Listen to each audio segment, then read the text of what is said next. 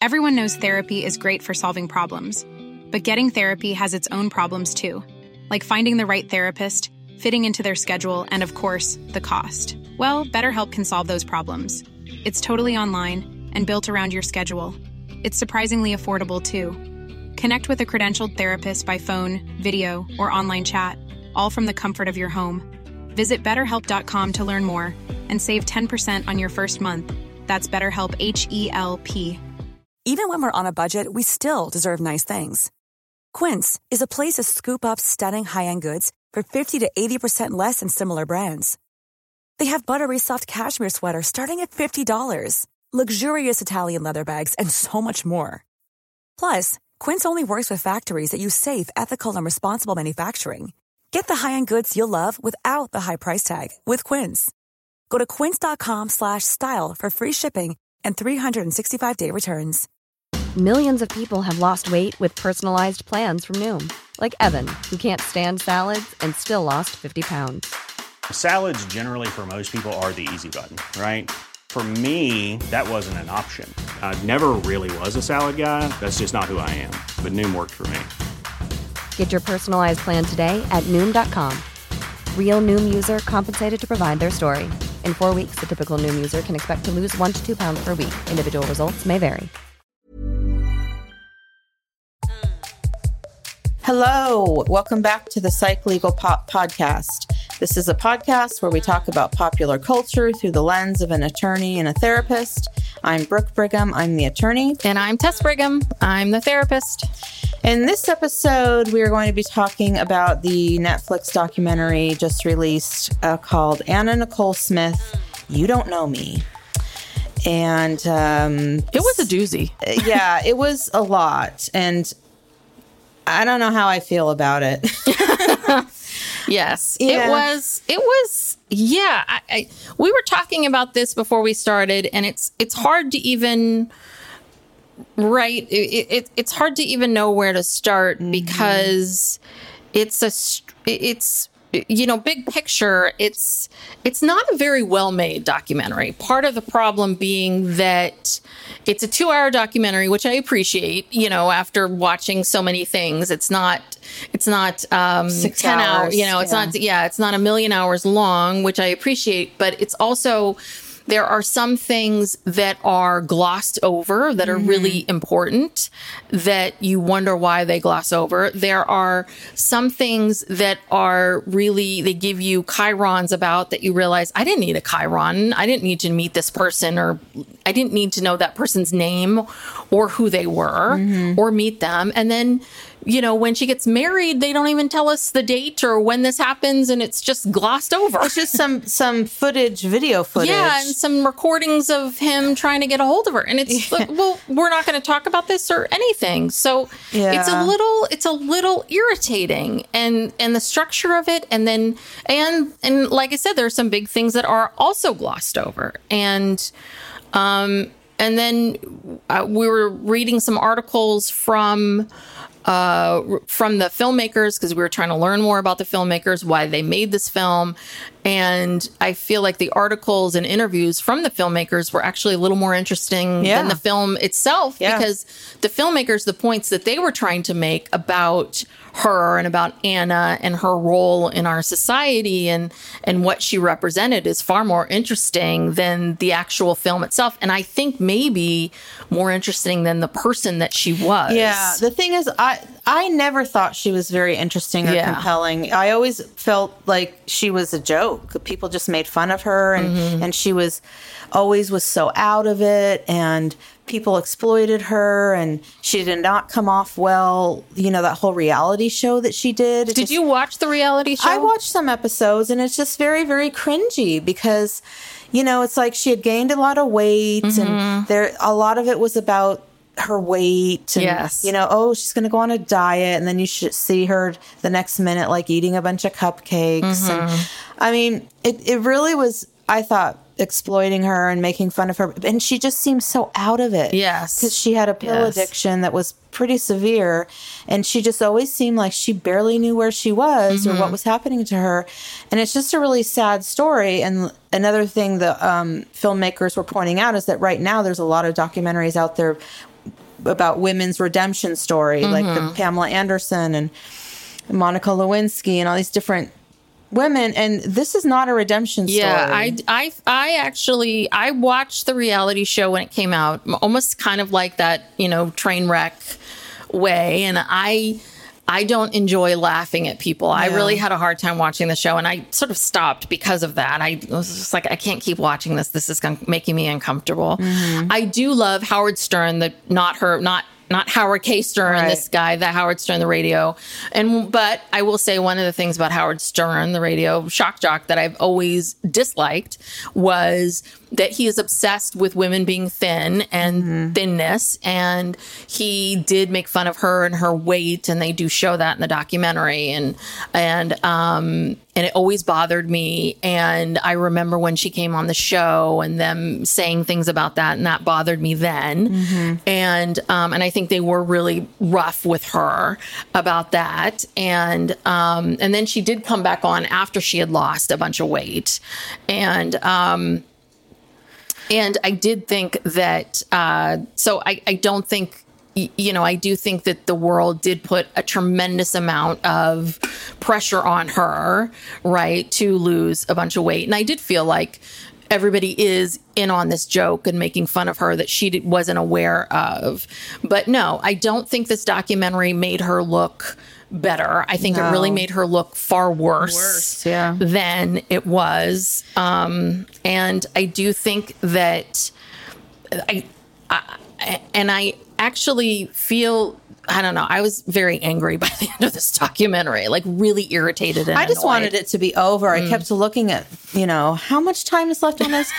I, I just, I was, I was bored, Hmm. you know, and I felt like they were just whizzing through like all that stuff that happened at the end of her Yeah. life, which is some of the more interesting stuff. With the whole thing about the paternity of the baby Yes, and the, yes. her son's death and all this stuff. They just kind of whipped on through that and talked about how sad it was that she died and everyone was so upset. And it's like, well, yeah, obviously, but why are we glossing over so much stuff? But anyway, I do think it's pretty remarkable that this woman from this tiny town population, you know, 6,900 people Mm-hmm. in the Bible Belt in Mexia, Texas, uh, you know, decides I'm out of here. Mm-hmm. Yeah. And, and she uh, Yeah. takes off with her friend Missy, Yes. Yes. or, or she meets her friend Missy. She's uh, I mean, it's a a- strip club in her first job.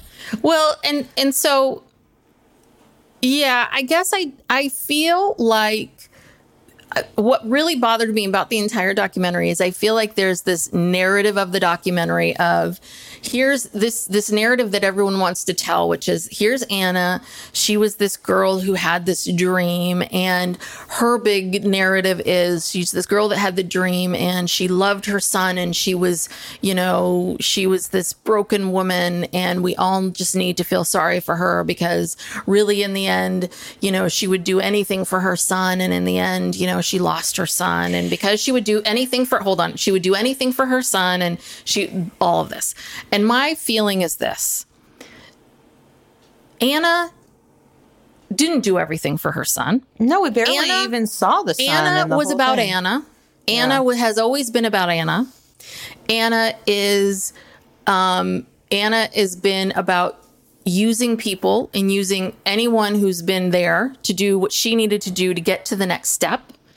And that she had a massive, horrendous addiction that made her partially a bit of a monster. So I don't think that she under I don't think that she at her core was an awful person, but I do think that she was somebody that it was all about her and she's always been all about her and I think that she has justified her behavior for her entire life in her mind in these last the last couple lines of the film were her her mother saying you know why did you do this? Why did you make up these lies? Why did you pretend all this? And she's like this is my life. It's about me. And i think that that summed it all up that anna uh, justified every last action that she took her entire life which was it's about me. It's my life. And it's a little bit of like you don't get to do that anna. That's not and my feeling is you don't get to do that you don't get to do that no you don't it's not all about you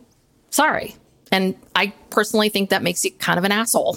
I mean, and come at me if you want. Yeah. If you think I'm I'm being mean about this, but you don't. You, if you if you say it's all about me, you know, it's all about me, ha ha ha. Great, you can go be a nomad somewhere.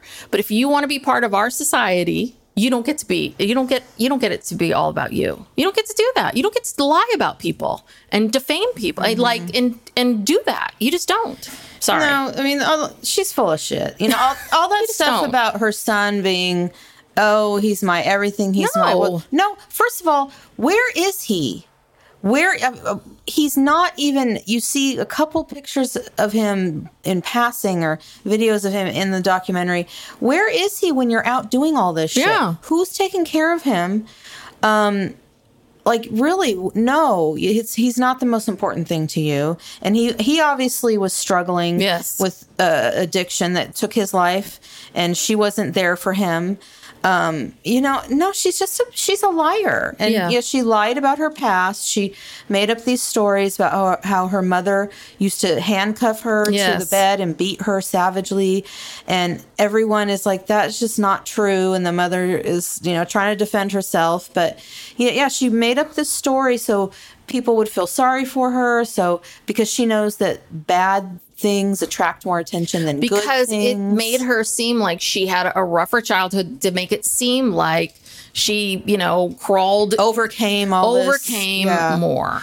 Yeah, So no, she's very unlikable. and yes, that's why was- yes, that's why it was hard to watch. So that's why I think whatever the filmmakers were trying to do, they really failed at. I mean, if you if you're trying to if you're trying to show us because the article that I was reading, they were like, "Oh, well, we wanted to show her vulnerability. What vulnerability are you trying to show us? You never showed us any vulnerability no at and, all. Um, I don't know. Should we start from the beginning of the thing, or should, Well, how I do you want to do I this? I don't want to go through this uh, like you know scene by scene. It's just too much. I mean, maybe we can just. Yeah. I mean, everybody said that she loved to be the center of attention. That was the one. Mm-hmm. and she was very very beautiful that was the thing she was she She's loved being the, she was very very pretty she loved being the center of attention she quit school very young and she didn't want to listen to her mom and she was raised by her mother and stepfather and her mom was a police officer Like a sh- corrections or a officer. sheriff and she so she got a job at Jimmy's crispy fried chicken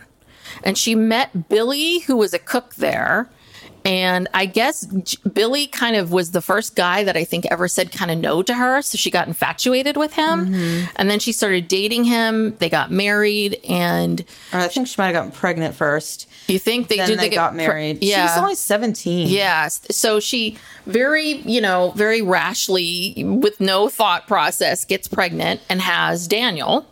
And, but he got very jealous and she wasn't happy. So she has Daniel. So, and then six months old, she splits and she leaves with Daniel. And it's 1986 and she's this Mexia, Texas is right outside of Houston. And this is the oil boom. So she goes to Houston and she goes to a strip club and she basically she's very very beautiful and she gets a job as a um, stripper Yeah, and her she meets this woman Missy who becomes Mm-hmm. her lifelong friend and she said Anna was very good at it. She knew what she was doing. She made a lot of money. Mm-hmm. Yeah. Um, and she told Missy her sad story, you know, her made up sad story about her mother about her mother. And then uh, Missy said she was on a mission to get a boob job. yes And that this is what started the pain pill addiction. Is that after the surgery, she said she started on pain pills, Vicodin, Klonopin, Xanax, Valium. She said she was always taking them. okay i, I also want to say something too. Vicodin is a pain med. Valium xanax and klonopin those are all anti-anxiety meds. Mm-hmm. Those are not pain meds. So i was a little bit like they would if you had a rupture problem with your pain they wouldn't prescribe you klonopin just fyi that's Well, why it was just a, it was a little bit of like so this is when she decided she figured out like ooh this feels good i'm gonna go get a bunch of other meds Yeah, I mean, they could have given her the You know. anxiety. Me- maybe she had anxiety. Yeah that's what i'm just saying it's a little bit like this is where she feel figured out like ooh this is working for me Yeah, so that's where she met, I guess. Like, Yeah. kind of skip again. Yeah, no, I think this is where she met They him. skip around and skip forward, and all of a sudden you're like, oh, it's 1991. Okay. Yeah. So she met, um, while she's dancing, she met the man who she eventually got married to, and he was a widow. He was like 90 years old. He was a billionaire, J. Howard Marshall J. Howard Marshall. and he was infatuated with her and i think she saw a great opportunity. He bought her a car and a house and asked her to marry him many times uh, she claims. But uh, she didn't and she told him something like i've got to make it on my own first or some hogwash and then all of a sudden we're at the playboy mansion Yes. Like, well, so we we meet Marilyn Grabowski, and if anyone follows that, she's the um, woman that picks people for Playboy. And I guess I guess Anna had been sending in her photos to Playboy, and somehow we got Anna's photos. Now. This came out later on in the documentary that apparently J. Howard had been supporting Anna a lot. That that apparently like part of what helped Anna was J. Howard was, you know, paying for Anna to because you know it's hard. It's like you know paying for Anna. He's paying for stuff like for Paying- her to get her clothes her hair done, yeah, get her and- agent. Well, her- and also PR. Like PR is Yeah. very expensive. Like you could get a PR team, and then if you have a good PR team, your PR team will introduce you to, oh, go to this party, meet this person. And I'm wondering if someone. I'm wondering if a good PR person said, you know, put her photo in the right person's hand and said, hey, do this. Mm-hmm. Yeah. And again, I think that she did have, you know, she's a very attractive woman. She did have the look. She did have all of that. But I think it was her connection to, to Howard, J. Howard, Oh, that sure. got her Playboy. for sure. for so, and then they told this whole story about how like she was shy and struggling at the shoot. I'm like, the same woman who has Who's been stripping stripping every night Uh, for five okay. years, but then they played the "Diamonds Are a Girl's Best Friend" song, and she really kind of like came out of her shell. I was just like, "Wait, the what? The that was weird." And then, so she Missy moved in with Anna to help with Daniel because Yeah, someone's gotta watch Someone's got to watch this kid. And then again, Billy the father is just okay with all this. Billy's just giving up parental rights. and Just Who knows? Yeah. Billy's like he's an 18 year old Yes. kid in Texas. So she's on the cover of Playboy, and Paul Marciano from Guess sees her. And well, no, he talked to that woman from Playboy. Marilyn Mar- Marilyn is the one she told um, Paul Marciano about Anna Nicole and said Mm-hmm. that she's the next Claudia Schiffer. Yes. So then, Because all the Guess models were like famous people. That's Like right. Claudia Schiffer Yeah. and um oh Christy Turlington and that whole like Yeah. uh 90s crowd. and in the, I remember like in the late 80s, Guess jeans were the jeans. Oh, yeah. And they were very expensive at that time. I want to say they were like $40 or $50, which is a lot of money for jeans. a little bit more than that. Yeah, which was, again, like seventy five dollars at that time, At that which- time, that was that like- was a lot of money for like jeans. a two or three hundred dollar pair Yeah. of jeans today. And that was a big deal. But I do, I do remember at that time, like when she became the Guess model, mm-hmm. like that was a big deal. And she was, and also I think at that time, why that was so significant was that we were living in this time of Kate Moss, this kind of wafy model. Do you remember that? That kind of like heroin chic, Right. you know, skinny. And here was this woman who was tall and big and broad shoulder and boobs and hair. And it was refreshing. I remember that. Yeah. And um, so, yeah. And then all of a sudden, she's the Guess model and she's on billboards everywhere. And this woman just came out of the middle of nowhere. Yeah, it really was. All of a sudden, she was famous. Everyone, Yeah. everyone knew who she was. Yeah, it was crazy. So yeah, so sh- she she's and now she's out and about in Hollywood, and um, you know she's she's playing that game with the paparazzi. You know, she poses for them, she talks to them, she's nice to them, and you know they would get a lot more per shot of her, a lot more money per shot mm-hmm. because they were good pictures. You know, they Yeah. engaging pictures. But yeah, this is one of the pieces about the film film that's so weird. It's like all of a sudden we're meeting Kevin Smith, tabloid journalist. Now we're meeting a paparazzo, and they don't explain why are we meeting you now? Like, why are you telling us about this? That's what's very irritating about this. And then now we're seeing her on the phone talking about she's getting all these roles. She's getting offers to do movies. She's in the mm-hmm. Hudsucker Proxy, the Coen Brothers movie, which didn't do very well. And she has like one line in. And then I guess she got the offer to do The Mask. She must have gotten the Cameron, she must have gotten Right. offered the Cameron Diaz Right. role. But they um, only wanted to pay her 50 grand. Yeah, but it's it is interesting. Like, what if she just Yeah, sucked what it up if and she took- did took- it? That's what's so interesting about these things. Is yeah, that's very little money, but it's a little bit of like But it's like Jim Carrey, he was very famous yeah, at but the it's time. you know what? Like a lot of people get fit. You're no, you know, you, Yeah, you don't you're really nobody. Have, You're you don't really have any, any Nobody acting knows chops, and a lot of people get fifty grand their first role. Like a lot of people do. At, and that, at that time, I could tell you a lot of people that were getting that much for their first role. yeah, that was really stupid. I, I do wonder about that. And what was there was the other one, Naked Gun Three? Was she in that or no? Oh, I don't know. I feel like they went I with yeah. that.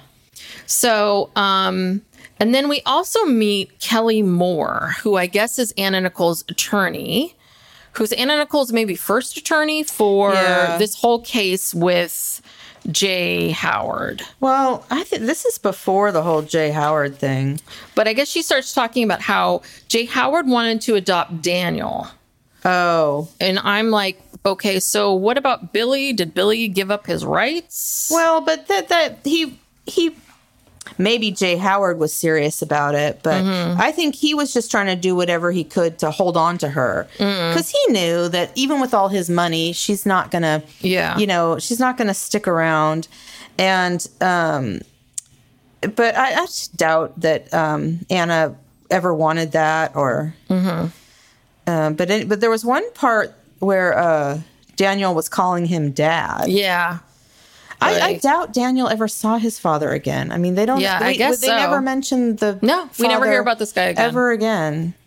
Yeah. Uh, Anyway, So, um, but this is my favorite part. this is so we see this scene of, you know, Anna dutifully going to J. Howard's house for the holidays. And we see, you know, he's in this wheelchair and Daniel's there and it's the holidays and she's, we're unwrapping gifts and she's helping him unwrap a gift. And so she's giving him, she's given J. Howard this gift and she gives him this gift of a big giant blow up picture of her in like a naughty Santa like mm. Santa outfit in front of her son. Is here's mommy, you know, here's mommy giving. I mean, and you're looking at this photo, you're looking at this picture going, so this is you doing everything you can for your son. Right. This is you, right? great Like mom. this is this is great mothering. Just right in front of your son. yeah, And the lawyer at the time, so the lawyer is saying, and the lawyer in the background's going, you know, she's not a gold digger. She's not a gold digger. You're just watching this scene like, whatever. whatever. you know, let's kind of call, I mean, yes. Do I think that Anna cared about this person? Yeah, I do think she cared about him. I think he cared about her. Do I think do I think that she cared about him as a human being? Yes. I think they cared about pe- each other. Do I think that if he worked at, you know, a steel mill that she that she would hang out with him and want to spend time with him? Of course not. No. And if she was a mousy brown haired little girl, you know, would he want to hang out with her? No. Like let's call this what it was. Like they both wanted there was some there was some need that they both were getting from each other. So let's just all let's all be honest with each other about what this what this all was and stop pretending. Oh, stop romanticizing. Yeah. Come on, you guys. Well, then this this is one of the more disturbing parts. Yeah, um, really. uh, this just pivots to this out of nowhere. Yeah. But, um, so Anna decides that she she hires a private investigator to find her biological father, and they found him. And they originally called uh, her brother, like I guess it's her half brother, on her father's side, Donnie. Um, and so a PI contacted them, said Anna Nicole wanted to reconnect she flies them out to LA, picks them up in a limo, and she's got like pigtails on. Yeah, like she's kind of very and, and she's disturbing. and she's acting like a little girl. She's like, "Oh my god, daddy!" and she's hugging him. And this guy, he looks like an Elvis impersonator. yeah. and he's just kind of going, he's looking around like, okay, what the hell? And they're drinking champagne in the limo and um, they just look really stunned. And the dad is, he, even in the limo, he's kind of handsy with her. She keeps hugging him and he's just kind of, his hands are kind of wandering around and she's saying, he's my daddy. And then she took them to the Playboy Mansion because she was Playmate of the Year. Yes. And where she wears the Marilyn Monroe dress. Yeah. The infamous. And I don't know who said this. I oh, it was the brother. I brother says this. He says, "My father is not the type of guy you want to be alone with. He's a monster. Hmm. He raped his wife's sister when she was a child." And um, He's a scary person. brother was always afraid of him, and so he actually let her know this. And then she Anna told Missy that her father tried to have sex with her on Yes. this trip. Yeah. So that was the end of that. Uh, you know, And but- father fantasy that Yeah.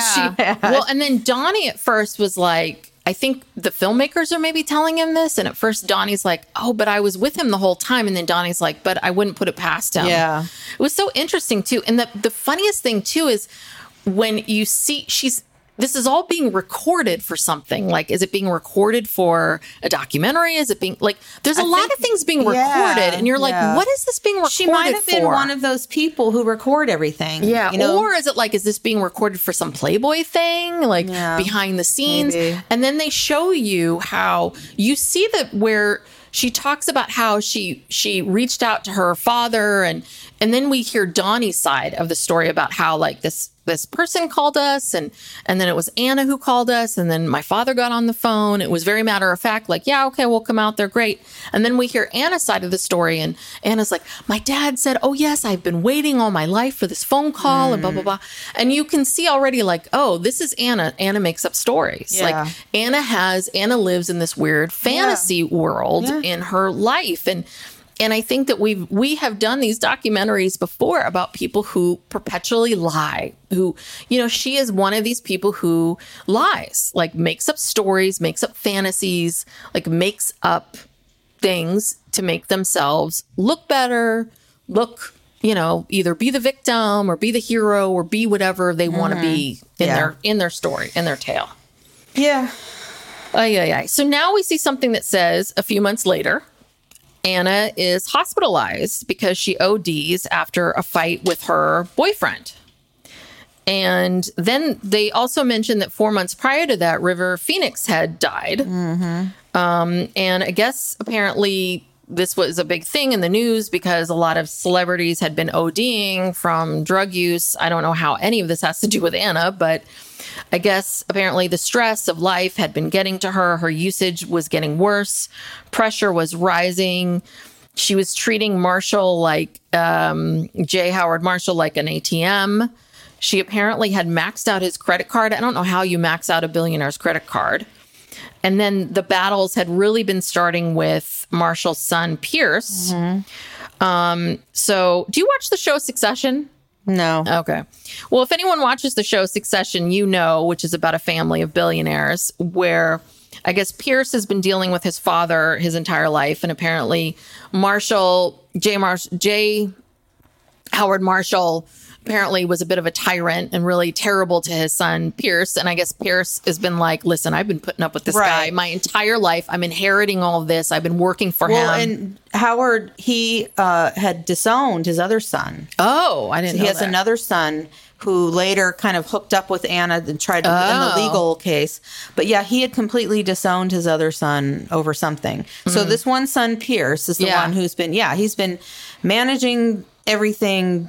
Yeah, putting, Putting up, up with this, guy for this years, crapola, and then yeah. this this woman comes along, and he's just like, oh hell Oh, no, yeah. So, um, so he, uh, so he, this is when he starts to step in and say, "Oh no, this is this is not happening. This is not." But he couldn't do anything about it. They they got married.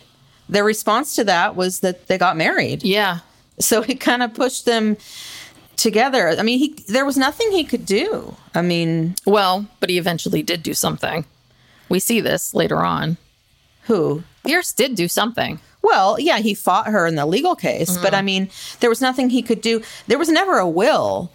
you know, he she, he never changed his will or anything. Her whole legal case was based upon a promise mm-hmm. that she claimed that he made mm-hmm. to leave her half of everything. So that's a little bit different. But the guy never changed his will, never like other than the house he bought her or whatever, never transferred any assets to her. Hmm. So he actually, you know, did, you know, not have to I mean, I mean, nothing really terribly bad happened. He had to spend a lot of money on lawyers to fighting Yeah. her, but otherwise, anyway, they get married. I don't Yeah. even know if they had any sort of a prenup. They don't talk about that. Yeah, they don't talk about this at all, and they don't even tell you like w- w- dates or anything. It's Yeah. just like it just in the documentary. And then it's around this time that Missy decided to leave, quit. Missy does reveal in the documentary that she and Anna become lovers. Mm-hmm. Missy had, had a really horrendous life. She talks about her own childhood that was full of abuse, mm-hmm. sexual abuse, physical abuse, and she doesn't trust men. And she talks about like she and Anna were lovers and and that they had this intimate relationship. But by the time she got here, that she was an egotistical monster. She become a full blown drug addict, and that she felt like she had she was done. That she kept all of her secrets. She was very angry, and that she couldn't take it anymore. So she's gone. Mm-hmm. So Anna is very much on her own.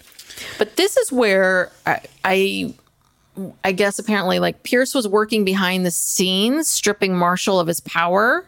That that Marshall had bought, that J. Howard had bought um, Anna some diamonds, and that then um, th- this was the legal stuff that I didn't quite understand. That then he had to like re- make Anna return the diamonds.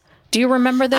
I don't. I don't remember the diamonds thing at all. I. I, I have here that he. then he went into a decline he was so depressed and that that then pierce and that he went into the hospital and that pierce then blocked anna from seeing um, J. Howard in the hospital and that then she even had to go to court to get visitation rights to see him do you remember any of this Well, I just have written down that I, they, I know he prevented Anna from seeing him, and um, she had to go to court to try to see him. He cut her off for any money for her agents and her her stuff. Um, yeah, so he was taking some action, but in the meantime, you know, he's calling her and leaving her all these messages. Like he seems confused like you know like where are you? and i miss you. And but i thought that was around the time that they shortly after they got married well yeah well that's well according to the documentary this all happened in in this succession this quick succession i don't know again this is not a Mm-hmm. yeah not again the well- again the documentary didn't do a very good job of It showing just- us the it- it- timeline It, just kind of like dumps a bunch of shit on you. Yeah. Bunch and no context as to time or anything. And they, they make, they say very just kind of broad statements, Mm-hmm. no details, don't really explain anything. Well, so I thought that's what I wrote down what they were saying, which was that during this time that when Pierce kind of got wind of, oh crap, these two got married, I better start working behind the scenes, that he did figure out something with the trust that that started to reduce um, his father's power. Power, yeah. That that Well- really and that that coupled with the fact that Anna wasn't really around too much. That once they got married, that she was like, okay, now I'm going to go again. Like she would Mm-hmm. kind of dip in and out, right? That that he started to really go into decline. He was also 90. That you know that he started to go into decline. That Pierce was working behind the scenes. That she then you know. Uh, that she had to fight for visitation. She sees him in the hospital. We see that photo. He then dies at 90. He has a 1.6 billion um, dollars. He p- apparently promises her. Apparently, there's no nothing in writing. No, of course there's nothing in writing. So he promises half half her money. Um, and one of the things, as we mentioned earlier, she was very much protected by him in many ways. That he was funding a lot of stuff for him, her. That Her that money's now cut off. her money's cut off. Yeah. And so she's now broke. She ended up having to file bankruptcy, which led to a very interesting turn of events. Um, and that all of these people that were connected to her, like William Morris dumps her, fashion contracts aren't renewed. And the other thing is, pills are very, very expensive. Like, yes, you can get them from doctors, but doctor shopping and all of that's tough. But you could also get pills. You can buy pills, you know, on the on the street from people, and it's very expensive to buy pills. So I think that she had a very hardcore drug problem. So if she mm-hmm. was buying the pills, that's where I think a lot of her money was going. Yeah, and then enter Howard K. Stern. Howard, is it K or J? I kept saying K. J. It's K. Howard K. K. Stern. Not to be confused with, With the other with Howard. The other Howard Stern. So I have to say Howard K. Stern, the lawyer. Yeah. So he he was described as a low level attorney.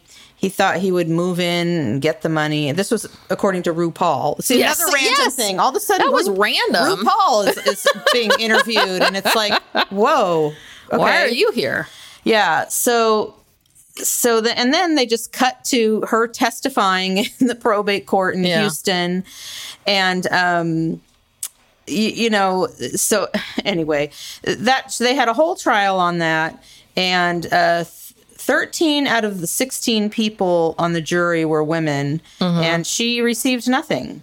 Yeah, this the the uh, attorney Rusty Hardin, who was Pierce Marshall's attorney. He fe- he was very proud of himself. Oh, yeah. He was. He was He just like yeah.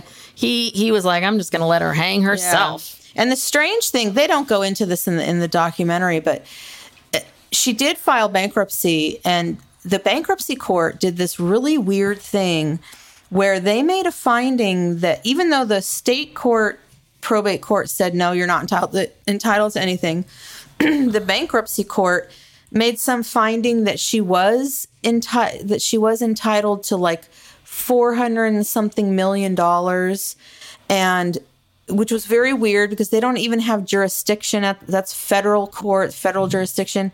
And then the case went on this circuitous route of going into different state and federal Hmm. courts and being appealed it made its way to the goddamn supreme Court. Yes, we see that later on. I was going to ask you about that. Like, how in God's name did it was so thing weird. I was Supreme- reading about it this morning and like all the things that happened, Mm-hmm. and it kind of bounced between state and federal court because really the the issue in the case had nothing to do with really Anna Nicole Smith and this whether she Mm-hmm. uh, she was promised this money.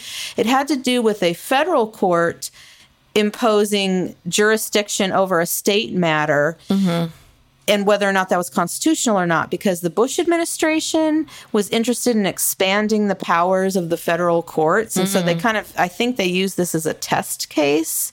Oh, This is a real nerdy thing, but uh, it's like the, the case went to mul- like the Ninth Circuit Court of Appeals a couple times, you know, kept going back and forth, state and federal, ended up in the Supreme Court. And the Supreme Court said, no, they didn't have the jurisdiction to do that. Federal court cannot get involved in, you know, the state court matter. So it was a real like legal uh precedent and I can't believe it came from, you know, this lady. yeah.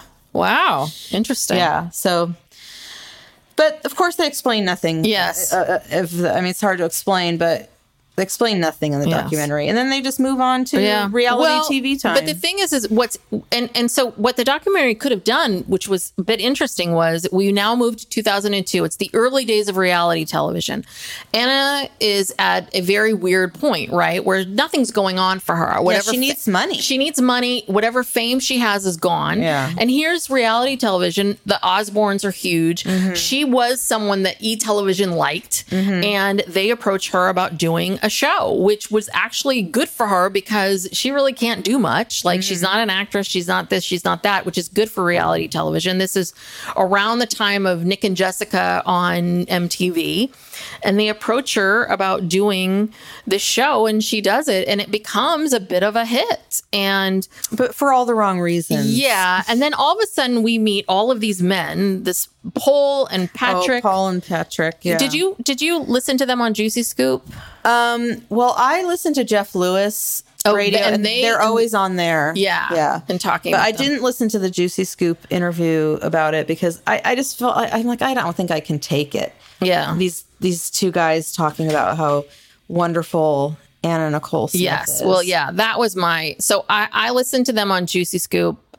Um, they seem to really think Anna is a lot more dynamic and special than I do. Yeah. Um, uh, you know, and they're kind of an interesting pair, Yeah. to say the least. They're goofy. They're mean, very, they are. I, I also wonder how in God's name do they make money? And Well, they have a reality show. This guy, Paula, too, is a designer. Mm-hmm. Yes, and he that. actually dresses a lot of famous people. yes, yes. at women, and they have this reality show called. It's not "Say Yes to the Dress," but it's a play on words of "Say Yes to the Dress." I think. Okay. something like that. But yeah, where famous people come in and you watch them get their, you know, gown design and whatever. Mm-hmm. So, and they do other things too. What I don't know, but. But they were friends with her. I don't know Yes. Yes, yes, yes. So, and so they start talking about the show and how they had to kind of like fill time and um, talking about how the media was very, very harsh about her weight because in between that time, she had, you know, when she was out of the spotlight, she had gained a lot of weight. Um, and that she had developed an eating disorder from her time. You know, she had been told that she needed to lose weight from the time that she started at Playboy and uh, and then this was very strange. Again, this was you know, um, they they they jumped right to the TrimSpa stuff, right? Because but the reality show was on for a couple years. Was like? Yeah, well, even the reality show was on for I want to say three four years, and she was heavy for a three a couple years, and then it was the TrimSpa stuff, right? And it was a little then we meet Howard K. Stern's sister, and she's talking about again the storytelling's very off. Like, so she's talking about, wow, we met, we lost like 25, 30 pounds. And it was like, so you lost that naturally? And then she started TrimSpa. Did you try TrimSpa first? And then this. And then she's talking about going over to Anna Nicole's and she has this white ring around her mouth because of dehydration. So are you saying that she's starving herself and she's taking diuretics? Do you remember this story? I was just oh, like, Very what? little. Yeah, I mean, they're talking about how and and Anna won't let her call a doctor because she's, you know, she's starving herself. It's just the stories oh, are very frustrating because you you kind of don't know where Well, they yeah, are. and you don't you don't know what to believe. Yeah. It's So Anna loses a ton of weight. She, of course, you know, she looks, a beautiful woman. She looks great. She's kind of quote unquote back.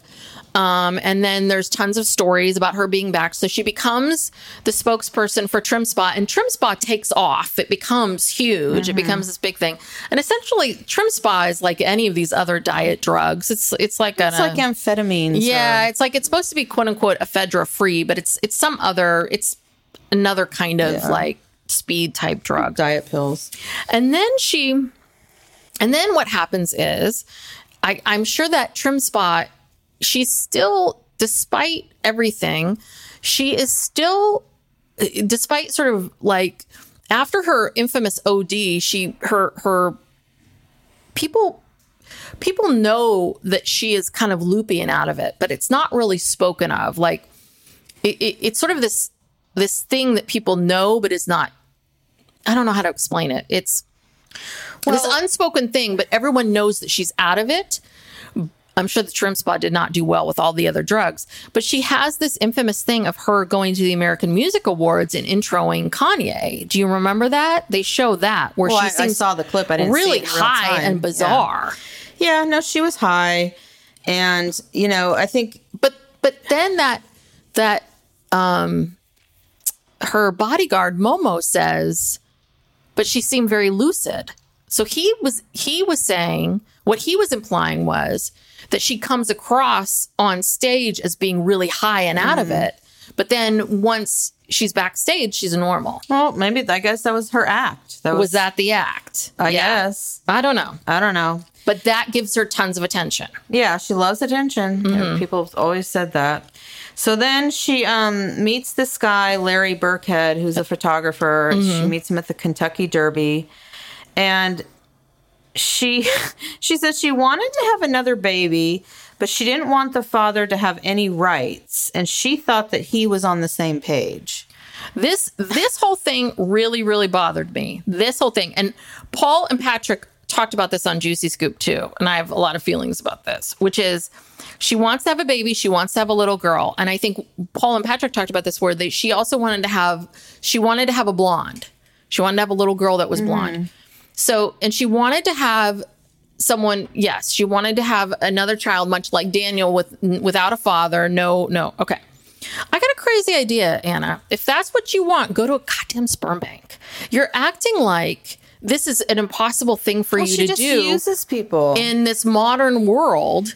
And she doesn't want to have to pay for it. She just thinks this guy is so dumb, like that he'll just. But be- what Paul and Patrick were saying was they were so dismissive of Larry Birkhead. They were so like, oh, he's a user, he's this, he's that. He just used her. He, he was using her for fame. He was using her to get ahead. He was using her for this. And I'm like, okay, just like Anna used J. Marshall Howard, just like she used this, like Anna's a user.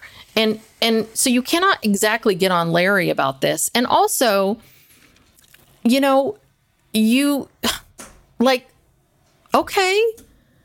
I'm sorry, but you can't get mad at someone because they, I mean, we don't quite know exactly what the deal was. No one quite knows what the deal was between these two people, but if there even was one. I mean, Yeah. maybe they just hooked up and had sex, and she's thinking in her mind she's going to use this guy to have a baby, and she doesn't communicate any of this Yes. to him.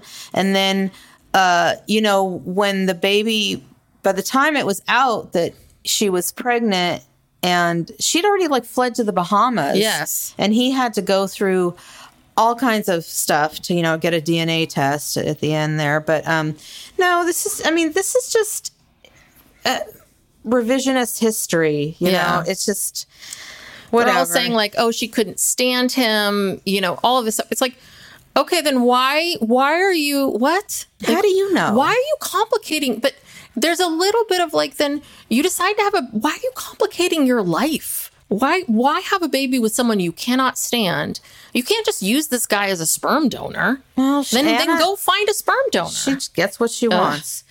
So, anyway, then enter uh, Dr. Sandeep. Uh, Um, yes. he took over a practice from the, whoever, whatever doctor she was seeing, and um, this guy was giving her methadone, and she had such a high tolerance for any of these drugs. I don't know. This guy seemed like a bit of a um, uh, pusher, although he was he was later found to be you know, they investigated him and they Yeah. found him to be clean. I guess, you know, he didn't do anything wrong, but I don't know. But he's Well- on this documentary just freely talking about, yeah. you know, all the drugs Well, he gave her. her pain she must have had they must have she must have gotten to a point with her pain meds where someone must have said to her like listen you've got such a pain thing so you either you have to get off what happens right is someone convinces you you've got to either get off all these pain meds or we're going to put you on some kind of methadone and you've got to be on this methadone for the rest of your life mm-hmm.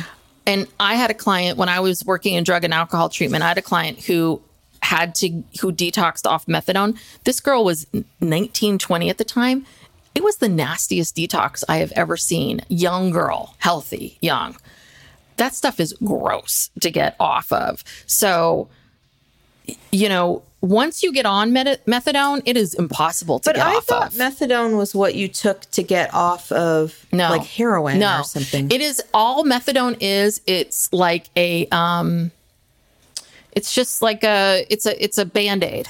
It's just a band-aid. Basically hmm. what you're doing is you're just saying to someone like a heroin addict okay we don't want you taking heroin. We don't want you committing crimes. We'll just put you on methadone. It keeps you i don't know. I, and i don't really know how high methadone makes you but it just kind of keeps you on this even keel and you know just keeps you just going. So you don't overdose. so you don't overdose, so you don't do anything terrible, so you just kind of maintain. Ugh. And um and obviously and this was one of the reasons that's one of the things that hurt that killed Daniel in the end was he was experimenting with this methadone that she was taking. But that's pretty hardcore.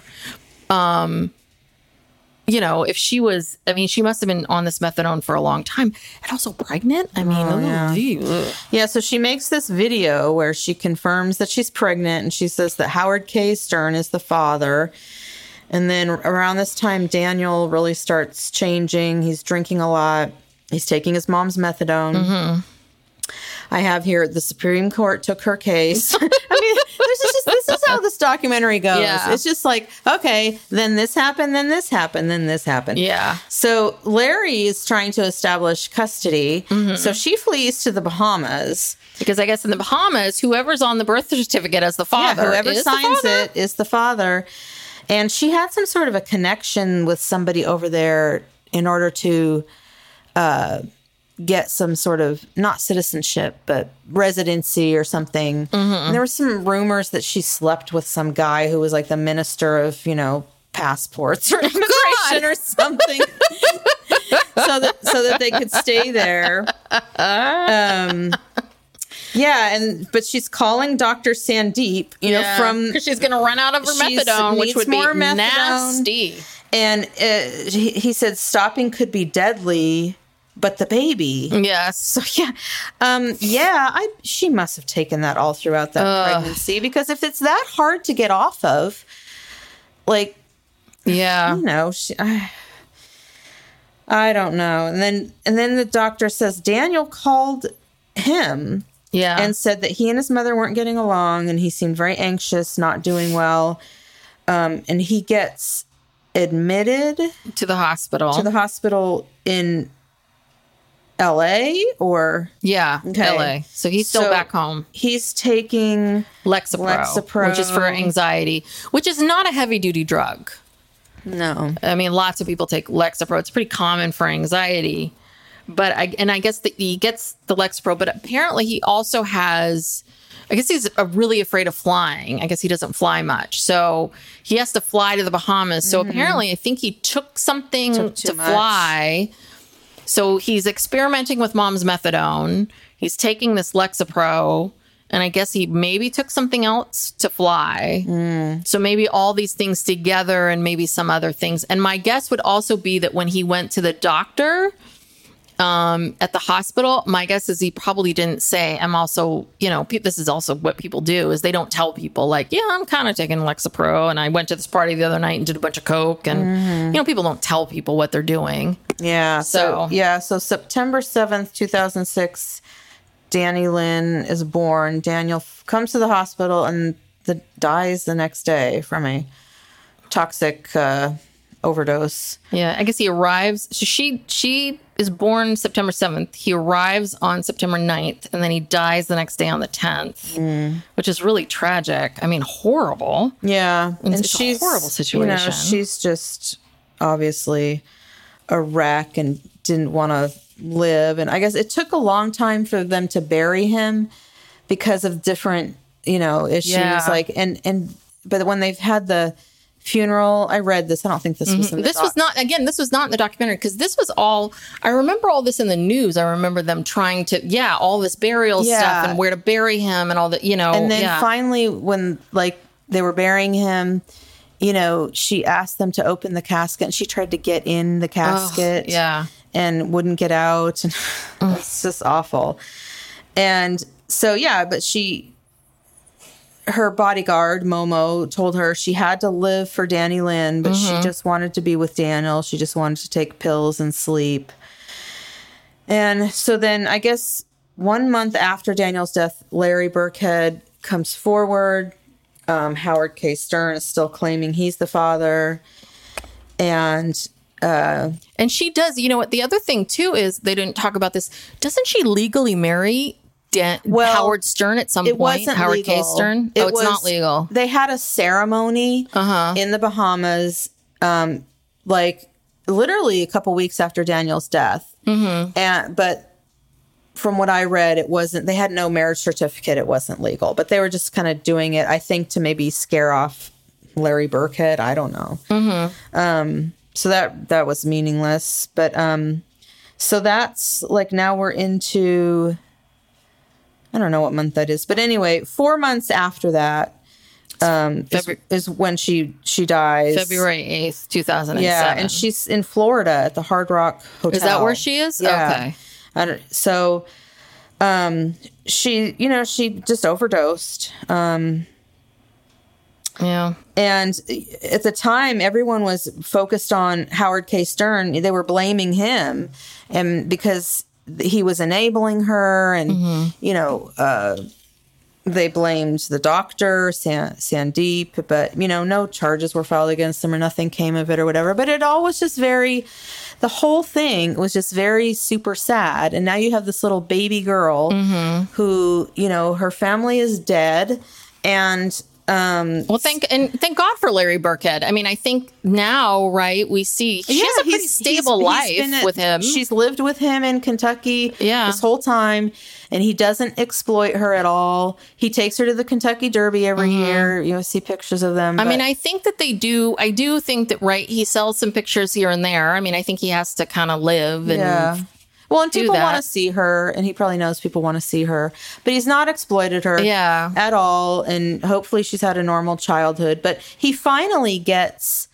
I can't remember. He he was trying to get a DNA test in uh, the Bahamas. Mm-hmm. And he was going through legal processes to try to do that, and he couldn't. I don't think he ever made that happen. He had to wait till he had to get some kind of a warrant or so, something. But Mm-hmm. he got his he got the DNA test in the United States, and um, he was the father. Yeah. And so luckily, you know, she had someone to raise to raise her, and you know, seems to have turned out well. And the other thing is, which I think is kind of interesting, as opposed to like some of these other people that are talking poorly about him, is you know Larry's never never talked poorly of her, never talked poorly of any of these other No. people. He's really kept his mouth shut, and yeah, he's she seems like a you know we don't hear about her getting DUIs, Yeah. and you know she's 16, 17 now, right? I mean, what what year She's was she born? She's 20, 2006. She's 17 now, right? Almost 17. So, you know, she's she's obviously a nice person and hopefully well adjusted and all of these things. So,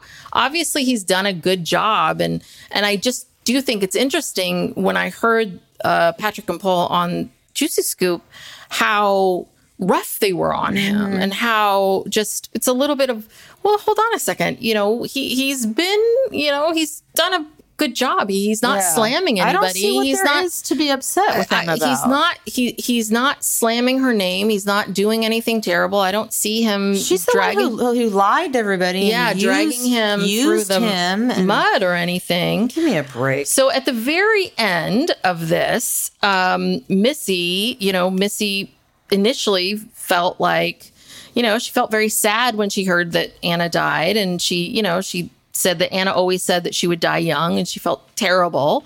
And then she says, you know, I see her on TV talking about how her childhood um, talking about her childhood. And missy says she's talking about my childhood that and saying it exactly how i So she took her story, took her my story, and then we meet anna's brother and the brother says that virgie anna's mom did not abuse anna um you know the one that that all of those stories that Anna talked about, and even as we see in the first scene of the documentary where Anna shows us this is the house that I grew up Yeah, in. Yeah, she does this video where she's showing everybody where she went to high school, where she lived. Turned out that was that was not her house. Yes, that she, she- showed some rundown house. She grew up in this pretty nice, Yeah, you know, like three-bedroom, middle class yeah. neighborhood, nice house.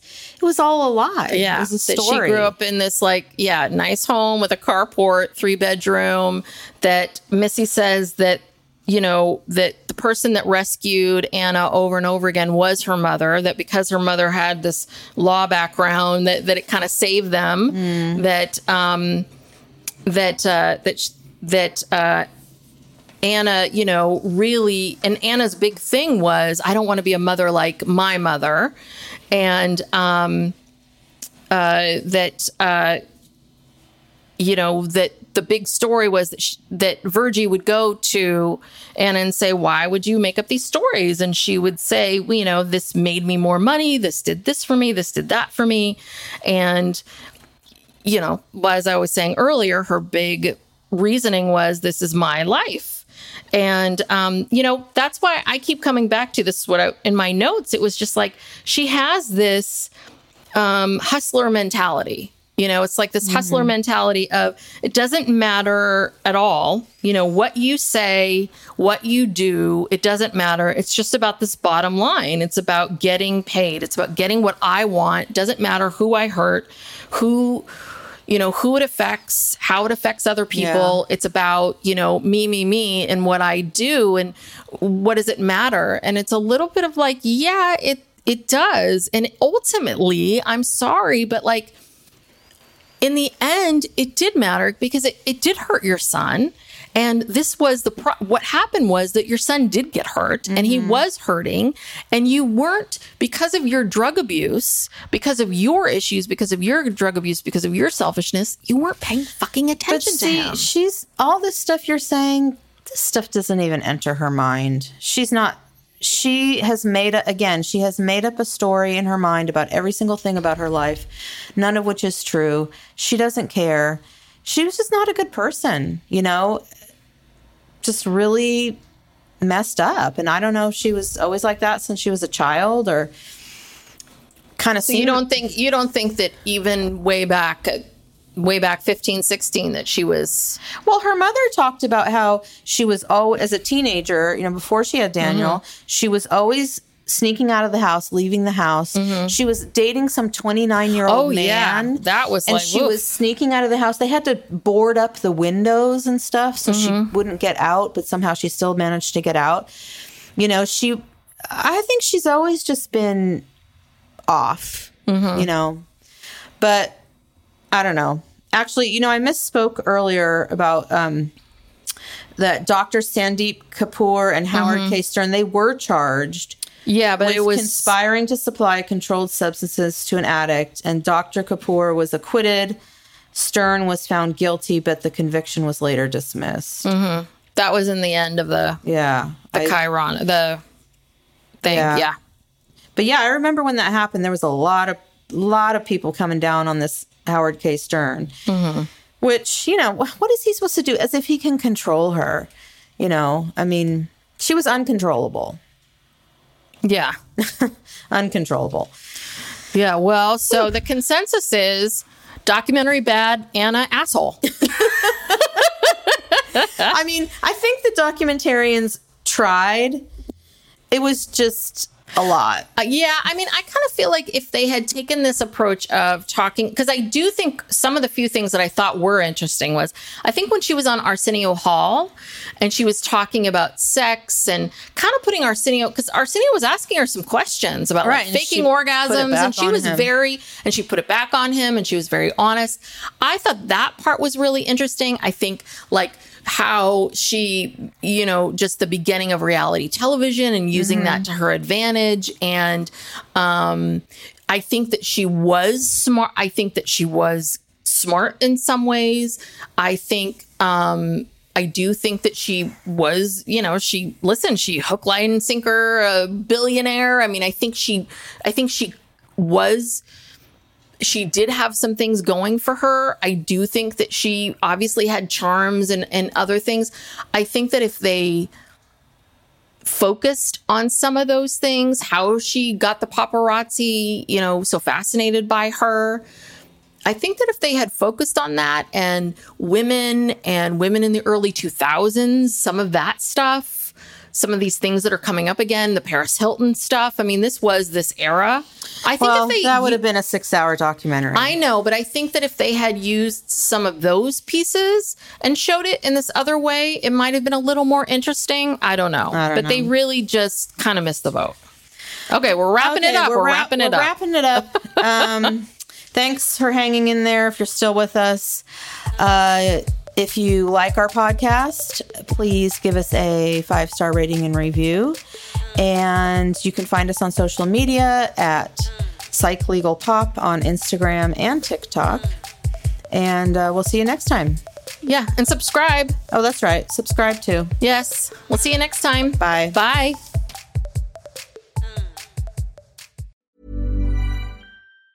Planning for your next trip? Elevate your travel style with Quince. Quince has all the jet setting essentials you'll want for your next getaway, like European linen, premium luggage options, buttery soft Italian leather bags, and so much more. And is all priced at 50 to 80% less than similar brands. Plus, Quince only works with factories that use safe and ethical manufacturing practices. Pack your bags with high-quality essentials you'll be wearing for vacations to come with Quince. Go to quince.com slash pack for free shipping and 365-day returns. Mom deserves better than a drugstore card. This Mother's Day, surprise her with a truly special personalized card from Moonpig.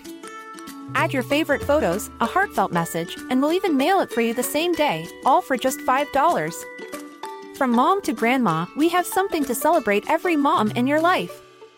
Every mom deserves a Moonpig card. Get 50% off your first card at moonpig.com. Moonpig.com. When you make decisions for your company, you look for the no brainers. If you have a lot of mailing to do, stamps.com is the ultimate no brainer. Use the stamps.com mobile app to mail everything you need to keep your business running with up to 89% off USPS and UPS. Make the same no brainer decision as over 1 million other businesses with stamps.com. Use code PROGRAM for a special offer. That's stamps.com code PROGRAM.